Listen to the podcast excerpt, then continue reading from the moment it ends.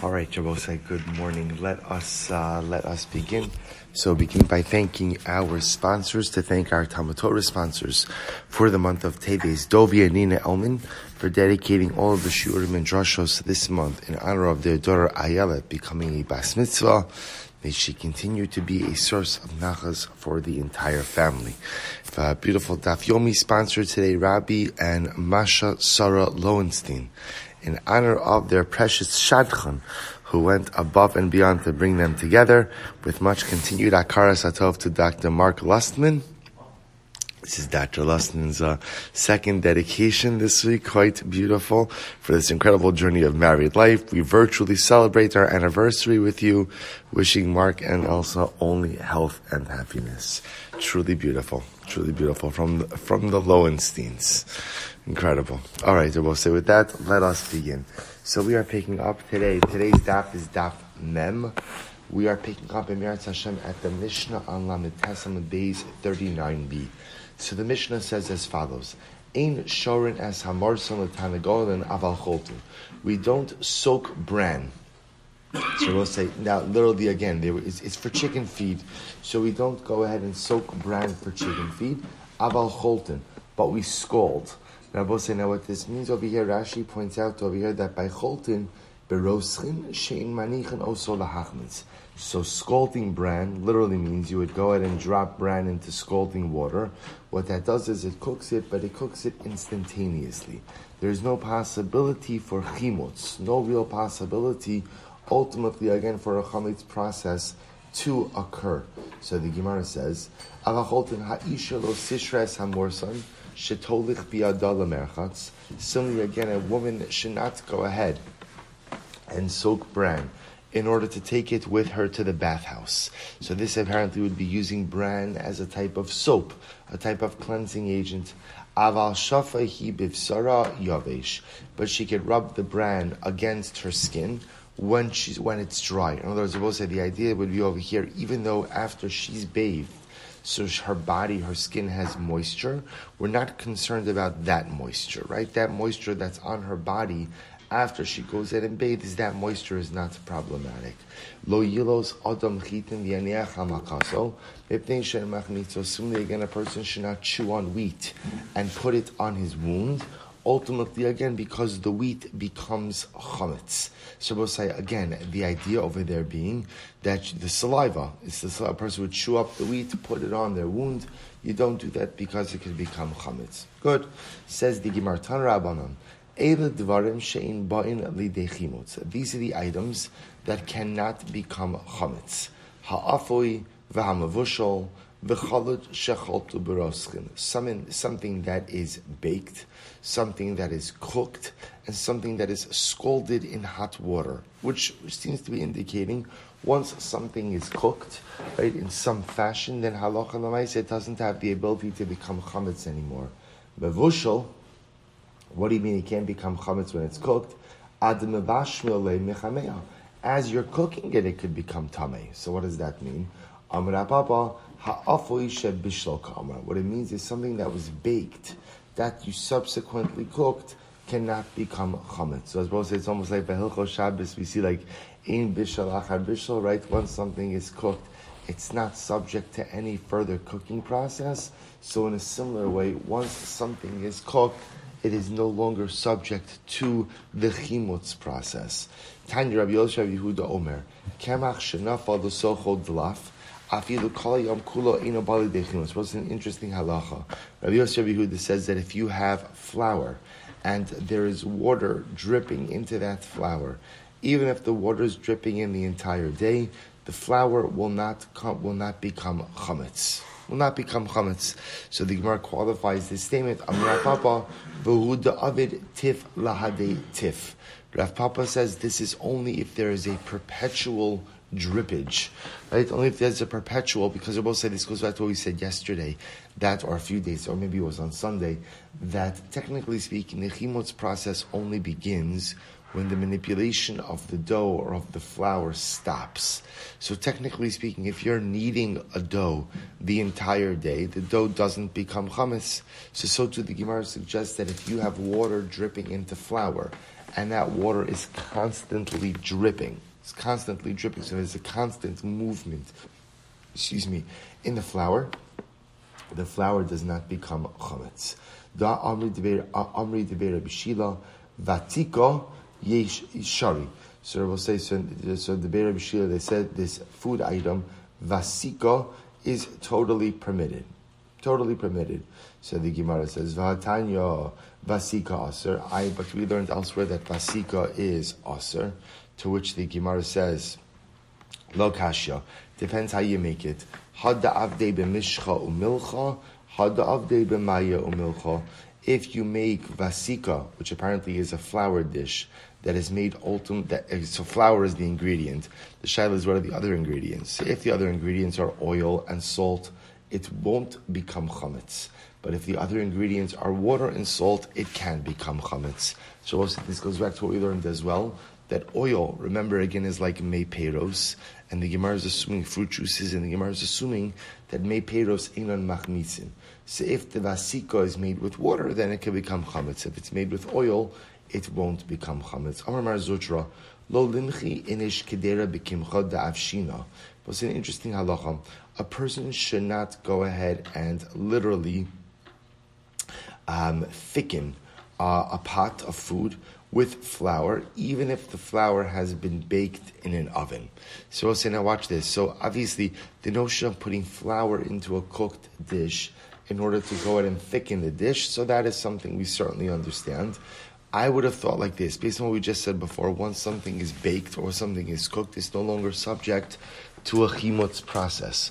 Well, if that's the case, then I would have assumed that halacha lemaisa, once I go ahead and bake the flour, then halacha lemaisa, there should be no problem of chimutz. I should be able to introduce it into a pot to thicken up the pot. To which the Gemara says, don't do that. Why? Because it will say perhaps the flour was not fully baked, and because it wasn't fully baked, there are raw parts of it. And when you introduce it into the pot that's cooking, the unbaked part of the flour could potentially become chametz.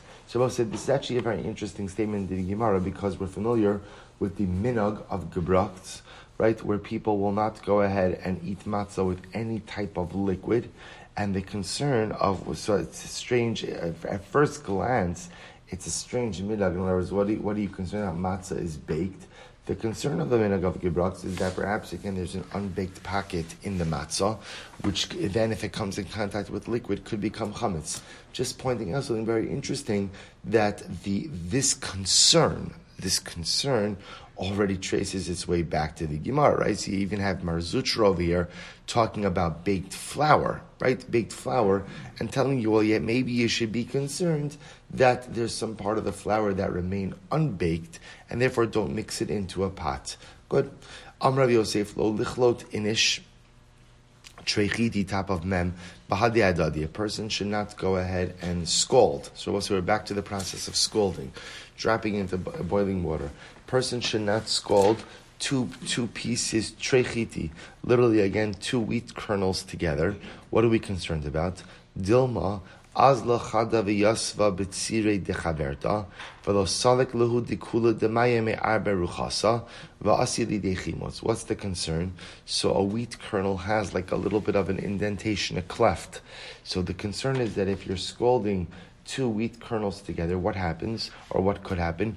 One kernel could settle into the cleft of the other, thereby preventing the boiling water from accessing that area of the cleft. If that happens, then it could turn out that one part of the kernel remains uncooked. Remains uncooked. And because it remains uncooked, ultimately it could become chametz. You must remember again, the whole idea with scalding is that because scalding is instantaneous, there's no concern of chimutz. But obviously, if some part of the kernel itself is not accessing the water, or the water is not accessing some part of the kernel, that's where there could be some type of concern regarding hadadi. Abaye said a person should not go ahead. Lichroch literally means to singe. To singe two stalks of grain together. Why? Dilma nafki maya mehai ubala idach va'asya lidechimutz. Because maybe one stalk will go ahead and have liquid which emerges from it, and the other stalk will absorb that liquid and come to chimotz. Amrali Rava, so Rava said, Ihachi afilu chadanami dilma nafik mihai reisha bala idach reisha. So Rabbi says, well, if that's what you're concerned about, you shouldn't even roast one stalk of barley because maybe, or once because maybe what's going to happen what's going to happen, that it's going to excrete some liquid, and that same stalk could go ahead and reabsorb that liquid.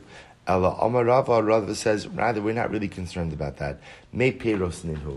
See, say, when you have stalks of grain or barley or, or, or kernels of grain, and they excrete some type of liquid, interestingly enough, that liquid actually has the status of meperos. Fruit juices, and therefore, even if it is reabsorbed, halacha it does not pose a problem. A peros in machmitzin, v'hader be abaye meahi. And Abaye ultimately again retracted this. Why? Because anything flowing from an item itself, ultimately again, any, this is two things. Words, any, any liquid that comes out of the item is not going to cause that same item to become chametz. Furthermore, again, any liquid that flows, that is not stationary, is not going to cause chimotz as well. Damra Abaye, haychatzba da'avshina sichifa this particular barrel that we go, I should say, chatzva the avishuna, this particular barrel that you go ahead and you use to roast kernels in an oven. So you put the kernels in the barrel, put the barrel in the oven, you would roast the kernels. What's talach? Sechifa shari. If the barrel is literally either upside down or on its side, then it's permitted for use. Because I will say, then the assumption is whatever liquids come out are going to flow out to the barrel and will not collect in the barrel. Zikifa, but if the barrel is upright, ultimately again usr, because then there's a concern that halacha lamaisa the liquids remain trapped inside and could cause chimutz. Rava Amrafilu Zikifa Nami Shari. Rava said even if the barrel is right side up, it's still not a problem. Why? May peros ninu, because remember, any liquid that comes out of an item has the status of meperos, and meperos do not have the ability to create chimut. So meperos einon machmitzin. Good. Tan. Ein losisin sa'orin bepesach. I will say second wide line, mem amud aleph. Now I will say, just, just to explain our terms, we had the term lichlot. Lichlot means meant to scald. Here, losisin means to soak. See, I will say it would be very common that they would soak grain they would soak grain in order to remove the mm-hmm. bran and any of the impurities before going in and processing that grain. So here the Braisa is saying, in losis in sa'orin bepesach, we do not soak barley, we do not soak barley on Pesach. Vim lasas, and ultimately again, if you did soak barley on Pesach, nisbaku asuros, lo nisbaku mutaros if the barley kernels literally opened up, the spaku means burst, like if, if, they began to open up as a result of the moisture, then they're going to be aser, because that's a sign of chimotz. Lo nispaku, but if the barley kernels did not go ahead and open up, then mutaros. Ultimately, again, they will be mutter. Rabbi Yossi, Rabbi Yossi says, shoren bechometz, bechometz som sasan, so that's very interesting. Rabbi Yossi says if you see that the barley kernels are opening up as a result of being soaked in water, no problem. Put them in vinegar, and apparently the vinegar causes them to contract. Amar Shmuel in halacha Rabbi Yossi. Shmuel says the halacha does not follow Rabbi Yossi. We don't employ this vinegar trick. Amar Rav Chisda Amar Ukva lo nispaku mamish. So when we say that the barley kernels are problematic, it doesn't literally mean that they opened up Ella kol she'ilu manichin al ga'api me'elehen. Rather, it means that if the barley kernels got to a point where if you were to now go ahead and put them on a wine barrel, that they would ultimately again open up because of the scent of the barrel of the wine, that's when the barley kernels would be problematic. Shmuel or Shmuel says, Nisbaku mamish. Shmuel says, no, it's only a problem if you ended up soaking the barley kernels it's only a problem if mamish they opened up as a result of being soaked. Because we'll say the opening up of the of the kernels is indicative of a chimutz process. Avod Shmuel of the Bedura debe bar chashu, nispaku mamish, and Shmuel conducted himself again in accordance with his psak halacha. There was a case that came up. Bedura de bar chashu, in the city of bar chashu, and Shmuel again allowed the soaking of the kernels as long as they did not actually open up. Good. Amar Rabba, Bal Nefesh, Lo Yilsos. So interestingly enough, so Rabba says, a Bal Nefesh.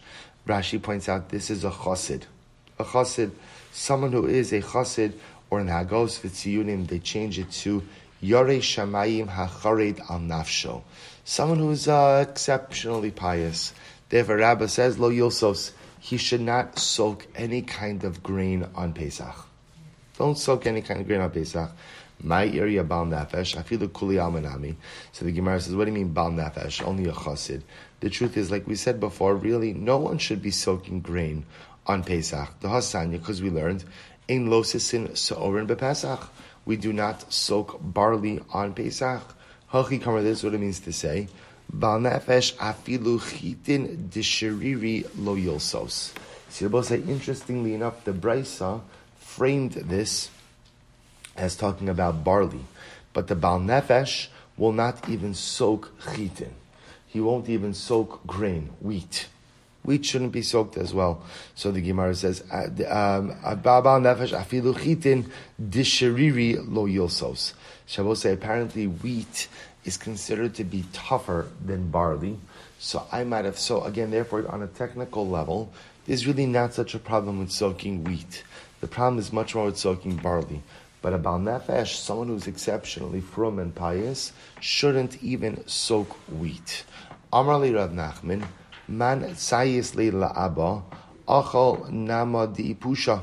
So Rav Nachman said, whoever listens to Abba, right, whoever listens to Abba, ultimately, again, I will say, so Rav Nachman saying is whoever listens to these opinions, well, he's, he's referring to over here specifically um, Rabbah.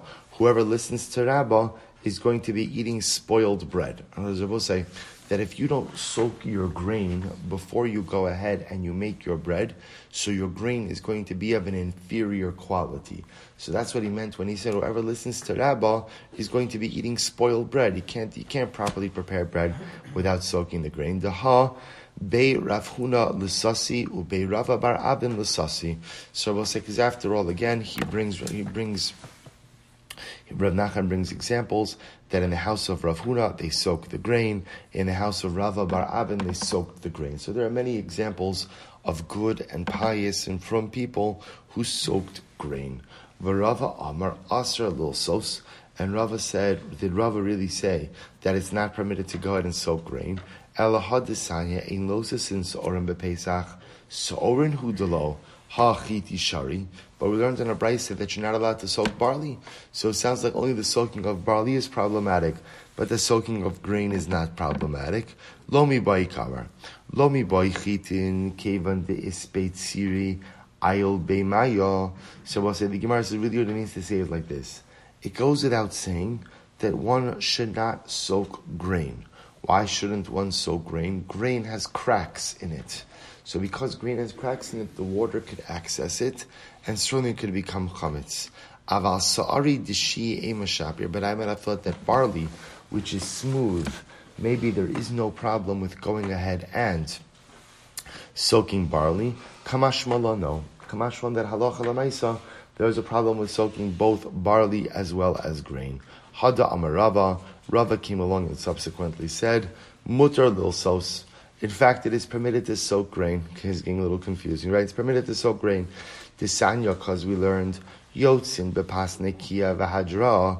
On Pesach, you are yotze, your obligation of matzah, whether you use pas nekia, clean, literally clean bread, or hadra, which means coarse bread. Now, I will say, not to be clear, pas nekia usually is made from flour where the grain is washed where the grain is washed prior to going ahead and grinding the wheat into grain. So the fact that the Gemara says that you could fulfill your obligation on Pesach with matzah made from pas, which is pas nekia, indicates to us that grain can be washed on Pesach. To which the Gemara says, The "Afshar nekia below the sisa." You can't have pas nekia without first going ahead and without first going ahead and washing the grain. So Isvi Rav Papa Rava. So Rav Papa raised the kasha to Rava. Hakimachin v'hasalsos shal nachrim shal kfarim tahorim. So let's listen to this. The kemach, the flour, and the soles is the fine flour of nachrim of Gentiles, shel kfarim, or of or of the villages, tahorim. Ultimately, again, are tahar. Now, but if you look at Rashi, Rashi says over here, shel kfarim tahorim. The she'in makpidin al solson la sosa nikia kolkach, v'lo lasisi, v'lo lasisi lechiti dido, v'nimtza shalohoch shiru. So said this is very interesting. So the flour, the flour of the villages, they weren't careful to wash the wheat in the villages. So because of that, interestingly enough, there was never the presence of water. Because there's never the presence of water, remember again, we know that the halachos of Tumah dictate that in order for an item to become a tummy, what has to happen? It has to have contact with liquid. Well, here, this flour of the villages never had contact with liquid, and therefore it's tar. V'shal krachin timein. But ultimately, again, the flour that, excuse me, that comes from the cities, that is going to be tame. Why? Because that flour is in fact washed, and therefore, again, because it's washed, it come in contact with liquid. Because it came in contact with liquid, therefore it's susceptible to tuma. The kfarim my time of the law. Why is it that the flour of the villages is not susceptible to tuma?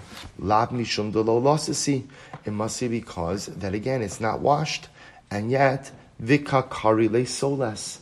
And yet halacha even though the grain is not washed, it is still called solas, it is still called fine flour, to which the Gemara says, Targuma akimcha. To which the Gemara says, no, no, no. The, don't assume that the, the, when we were talking about that which came from the villages, in fact, that was a reference to kemach, to regular flour. The Gemara was not calling that solas because in order to be called soles fine flour, in fact, the grain would have to be washed before being ground up into flour. To which the Gemara said, Basar denafik amar mai taimalo emale meha. After he left, he said, you know, I should have responded the following, the Amar Rabbi Zera, Amar Rabbi Yirmiyah, Amar Shmuel, chitin shal menachos, ein losis in osam. That ultimately, again, the wheat of menachos are not washed, that wheat is not washed, and yet le soles, and yet again it is still called soles. So Abba say there is an example where something could be called soles, and yet what? And yet halacha and not be washed. So say, remember, we're focused really on on a simple question over here, which is, can wheat can wheat used for Pesach on Pesach be washed in water? It was clear that normally they would wash wheat as a way of removing impurities and making a higher type, a, a better type of flour. The shaila just is when it comes to Pesach, do we have to be concerned that the act of washing the flour could result in some type of chimutz process? Shabbos says, so, so far, almost all the sources we've seen seem to point in the direction of no. You cannot wash flour for Pesach, ultimately again, or on Pesach, because of the concern that it may become chametz. So to which the Gemara goes weiter, Hadar Amarava, mitzvah lilsos, shene amar shmartem es hamatzos.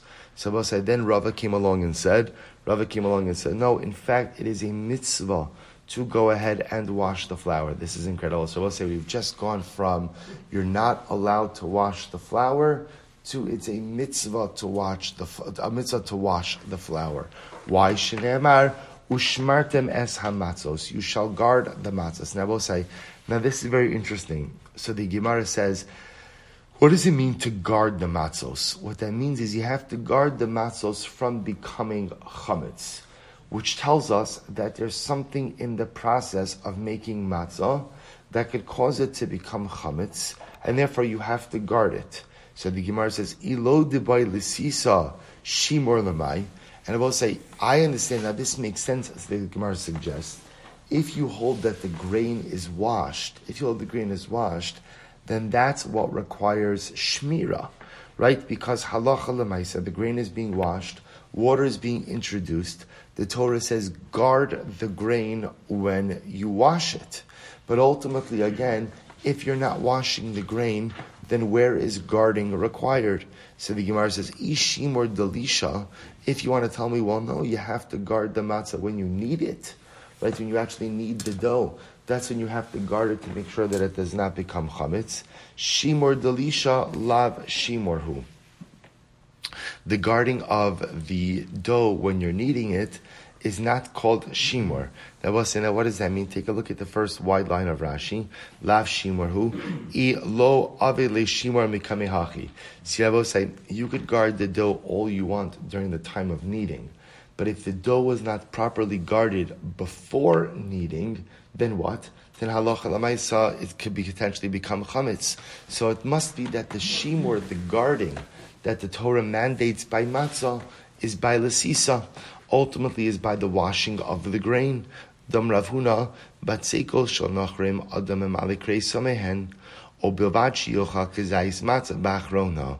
So Rav Huna says, if you want to eat the doughs of Nachrim, of Goyim, you are permitted to eat as much Gentile dough as you want. Of course, provided it's not, uh, provided it's not chametz, you can eat as much as you want as long as ubilvad sheyochal kezayis matzah bachrona. As long as at the end of your meal on the Seder night, you eat a kezayis of matzah. Bachrona in, so I will say, interestingly enough, it has to be your last consumption. Berishonalo, my taima, mishum delo avid Ultimately, again, I will say, Look at Rashi for just a moment. Now I will say, so why is it exactly if the if these doughs that this this these these wafers that I'm purchasing from Nachrim, if they're not chametz, why can't which obviously I'm eating them on Pesach, so they can't be chametz. So why is it that I can't fulfill my mitzvah of matzah with these Gentile crackers, with these Gentile wafers, these Gentile matzahs. It must do say because they're not made the l'shem mitzvahs matzah.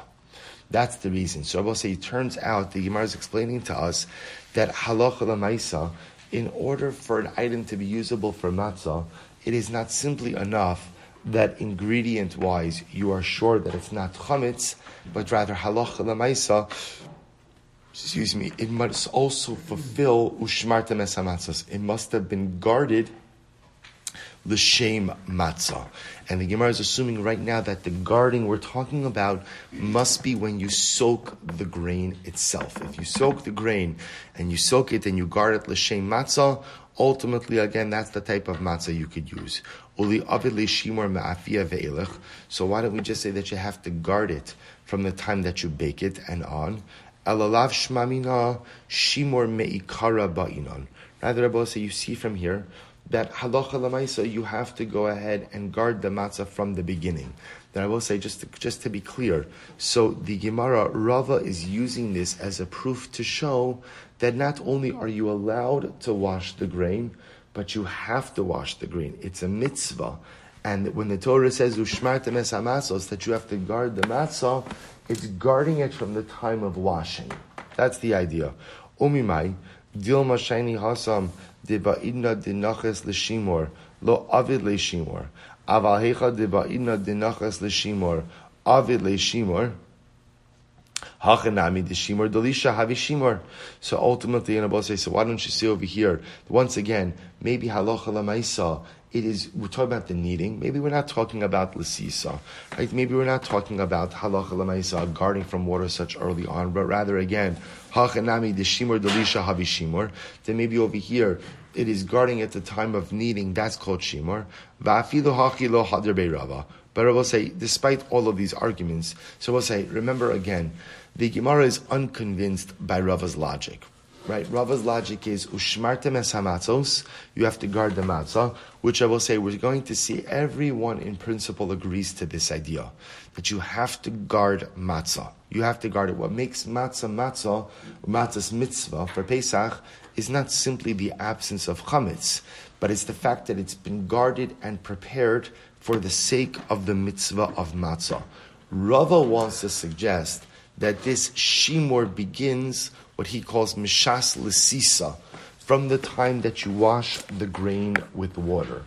All the Gemara is just saying is, Rava, you have not conclusively proven that concept. The Gemara says, but nevertheless, afilu hachi lo hadr be Rava. Rava did not retract his position that halacha lamaisa you have to guard the matzah even before kneading and even from the time of lisisa. To which the Gemara says, the amar luhu lahano to mahapri kifi. Because Rabbi he said to some people who were harvesting and bundling wheat during the harvest season, Ki mahafrisu hafichu l'shem matzah.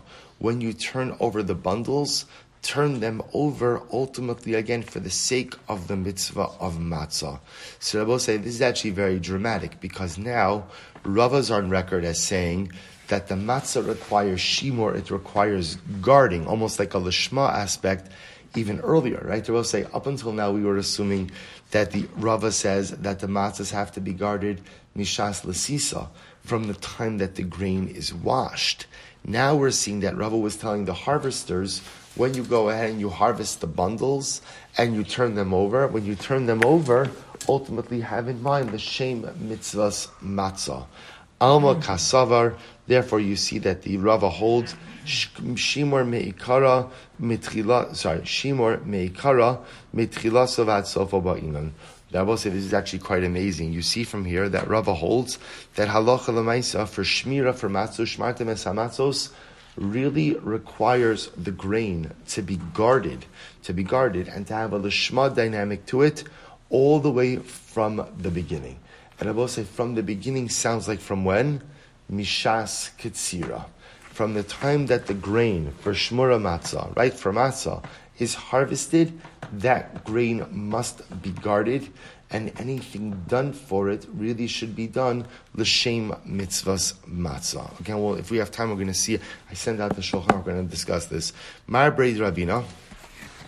So Mar Breid Ravina Amid Beis Minakdole ime ba'arvi. So let's listen to this. So Marbe Rabina, his mother, his mother used to go ahead and gather for him grain or wheat from the beginning of the harvest season, and she would put it away for him, and he would use this grain to go ahead and to go ahead and make his matzah. So we'll say this is just another raya, just another proof to the fact that halacha lemaisa, grain used for shmura matzah, really should be guarded mishas katsira, should be properly guarded ultimately again from the time it is harvested. So the Gemara tells a story. Ho arba.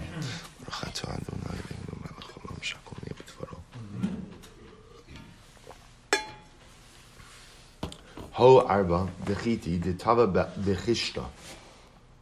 There was a boat carrying grain, and the boat sank. The boat sank. Chishta, Rashi says the name of a river it sank in the in the in the Chishta River.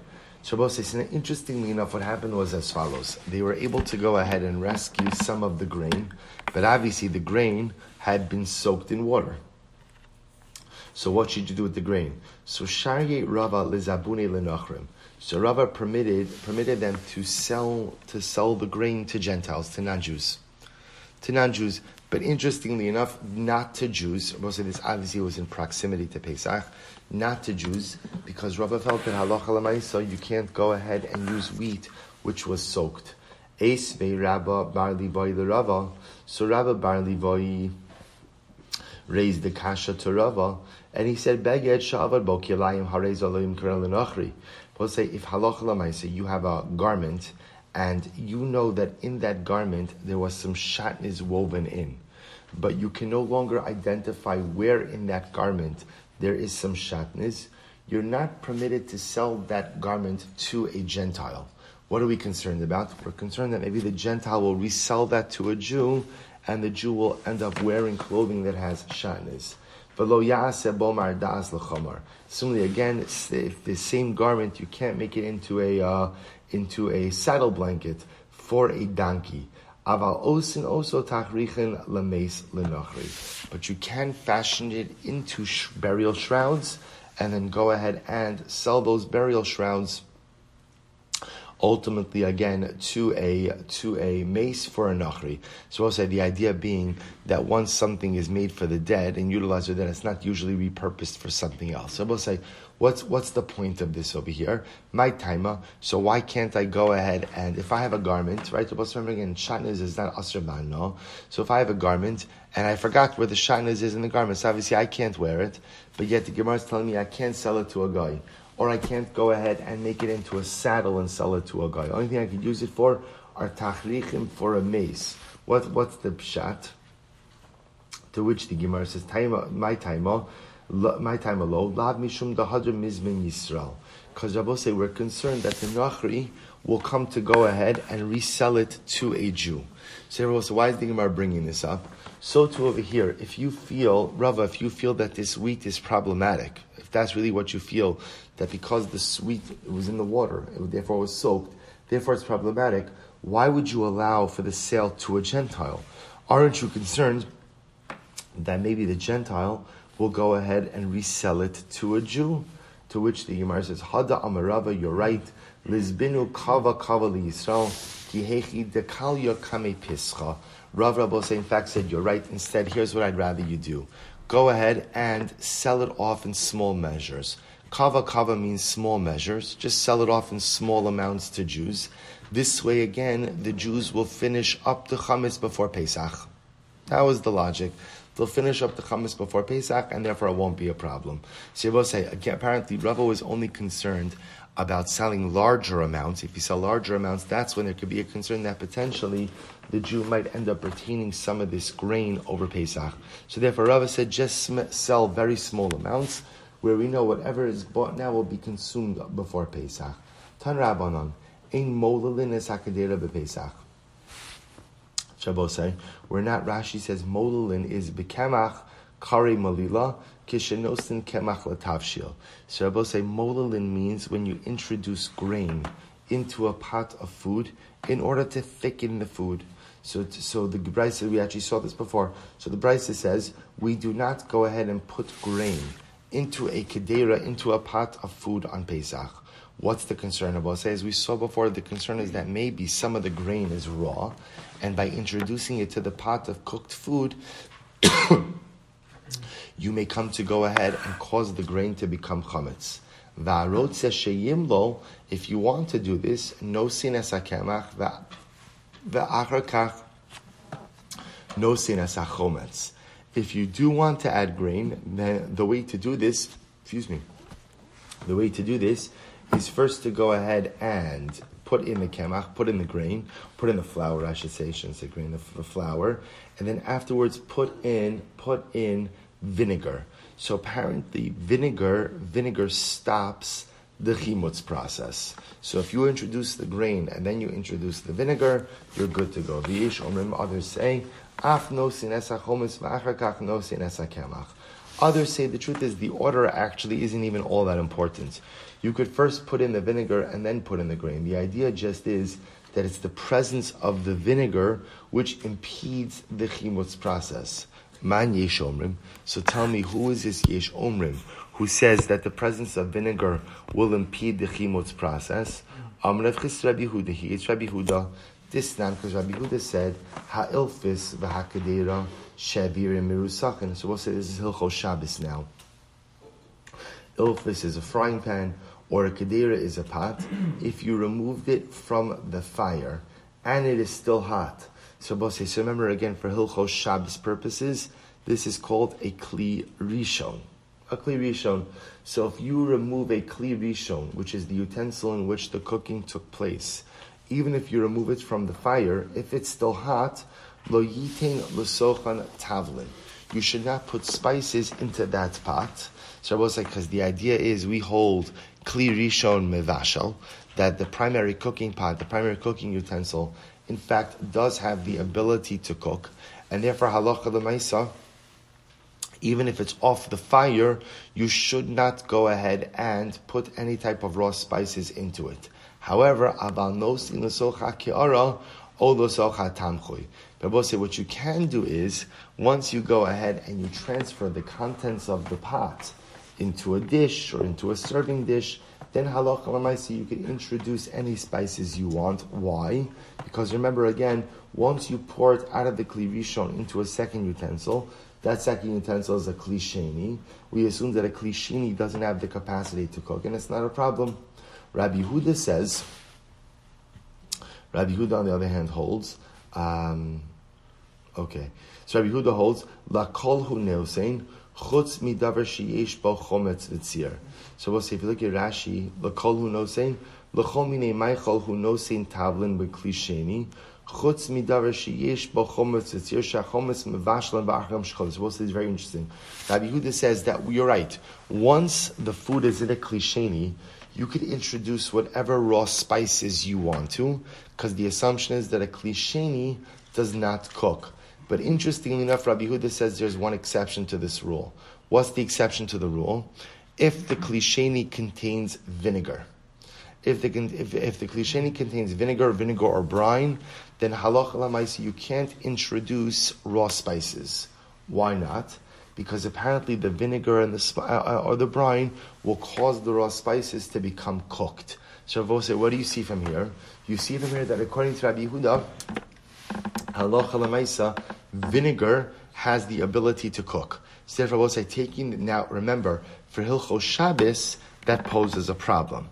Right? For Hilchos Shabbos, Rabbi Huda says, if you have vinegar in a klisheni, you cannot put any uncooked spices into that klisheni because the vinegar will cause it to be cooked. But what's problematic for, for Shabbos actually is what? Beneficial for Pesach. Why? Because now what did Rabbi Huda say? You could introduce raw flour into a pot of cooking food as long as what? As long as what? You have vinegar. Why? Because what does vinegar do? Vinegar, vinegar goes ahead and essentially hastens the cooking process. In other words, it impedes chimotz by hastening the cooking process. Therefore, Rabbi Huda says, as long as you have vinegar in that pot, even if there's raw flour, it's not a it's not a chimutz problem. I benukma Rabbi Yossi, but why not establish like Rabbi Yossi? What does Rabbi Yossi say? This nan.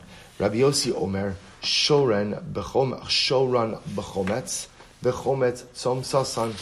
Say this is what we saw before that halacha lamais. Rabbi Yossi says that you could take. Remember again, if you had the barley kernels that began to open up, Rabbi, Rabbi Yossi says just soak them in vinegar and vinegar causes it to contract. So once again, you see according to Rabbi Yossi that halacha vinegar impedes the chimos process. To which the Gemara says, "Ki ashmu'inan le Rabbi Yossi hani mili diisi be'ene."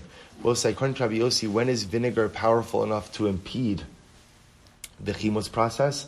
That's only when the vinegar is by itself. Aval ayedei ta'aroves lo. But when the vinegar is mixed in with other things, then according to Rabbi Yossi, the vinegar does not have the ability to impede the chimos process. So Rabbi say it's a machlokes in vinegar. Interestingly enough, a machlokes in the metzias and vinegar between Rabbi Yossi and Rabbi Huda. Both agree that vinegar has the ability and capacity to impede and prevent the chimos process, but Rabbi Yossi says that's only when it's vinegar by itself. Rabbi Huda holds that halacha lemaisa, even if the vinegar is mixed in with something else. To which the Gemara says, Ula Amar, Ula said, Echad Zavi, Echad Ze Aser. The truth is, either way it's Aser. Either way it's Aser. And as will say, ultimately, so Ula says, whether you're putting the vinegar in first or you're putting the vinegar in second, we don't introduce raw flour into food on Pesach. Why not?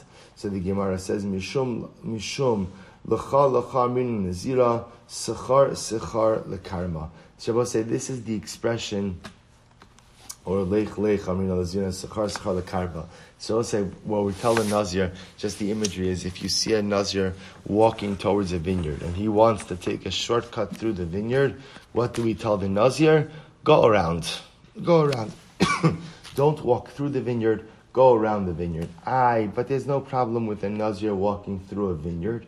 Right? At the end of the day, there's only a problem with him drinking, right? Consuming the grapes or the wine. To which the Gemara says conventional wisdom is that when something is aser, stay away from it. Stay away from it. So Ula says, we're not going to even enter into the issue regarding the use of raw flour in a cooked dish on Pesach, because that could only spell trouble. Therefore, halacha lemaisa, Ula says whether you're using vinegar or not using vinegar. Vinegar before the flour, vinegar after the flour. Either way, we don't do this on Pesach, ultimately, again, in order to avoid any kind of trouble. Rav Papa, Shari Lebordiki de Beiresh Galusa, Lememcha Kadera Bechasisi. So this is very interesting. So Rav Papi allowed the Bordiki, Rash the Bordiki are the bakers. He allowed the bakers in the house of the Reish Galusa to go ahead and thicken, thicken the, uh, a cooked dish Bechasisi. With chasisi, and I will say chasisi is baked flour. Baked flour. So apparently Rav Papi felt that listen, once the once the flour is baked, as we saw before, once an item is cooked, it is no longer subject to the chimutz process. See, he felt once it's baked, it's no problem to allow them to go ahead and put it in a pot of food which is cooking. So Amarava, so both said, but again, so I just want to be clear. Beforehand, we were talking about raw flour. Rav Papi felt that ultimately, again, with baked flour, it is not a problem to allow them to introduce it into the into the pot of cooked food. Amarava, Rava said, Ika deshari kiai milsa beduchta deshchichi avdi. So Rava said, could it be that someone would permit this type of practice ultimately again in a place where there are servants? Saying in general, avodim servants were not known to be exceptionally scrupulous or meticulous with halacha. So Rava is astounded that Rav Papi would allow the servants to do this because it's asking for trouble. The servants are going to cut corners. You tell them baked flour, they may end up using a different kind of flour. So how could it be that halacha lemaisa Rav Papi would allow this? Ikeda Amri, others explain Rava Gufa Machile Kidra Bechasisi. Others here say what it was is Rava, Rava himself would go ahead and add the baked flour to the cooked dish. So I will say in this alternate version, Rava was against the use of servants because you can't trust them. But Rava felt if you're willing to do it yourself, right? You're willing to do it yourself, then ultimately, again, and you know that you could be meticulous and you could be careful with the type of flour that is mixed in, ensuring that it is only fully baked flour, then enachinami, that would not be a problem. Both say, let me just use the one one minute for halacha. I say this closes out the sugya. So both I sent you this halacha, this PDF of the Shulchan Aruch in the in the WhatsApp chat. And Rabbi said this is a very important halacha. Now, I, am going back now to the fact that the Gemara introduced us to the concept that matzos require shmira. Right? Matzos require guarding. So we had a whole machlokes as exactly when the guarding, so to speak, has to begin. So the Shulchan Aruch Paskins, this is in Simin Taf Nun Gimel Sif Dalid. Shulchan Aruch says, Hachitim sha'osin bahen matzas mitzvah the grain that is used to produce matzahs mitzvah, which are the matzos that you are going to use to satisfy your obligation on the night of the Seder. Tov l'shomran shelo yiplu alehem mayim mishas ketzira. Ideally, ideally, you want to guard them from the time that they are harvested. That's ideally what you want to do. You want to you want to guard the guard the grain from the time that it's harvested, that no water should go in and come in contact with the grain from this harvested. Ulafachos mishas tchina.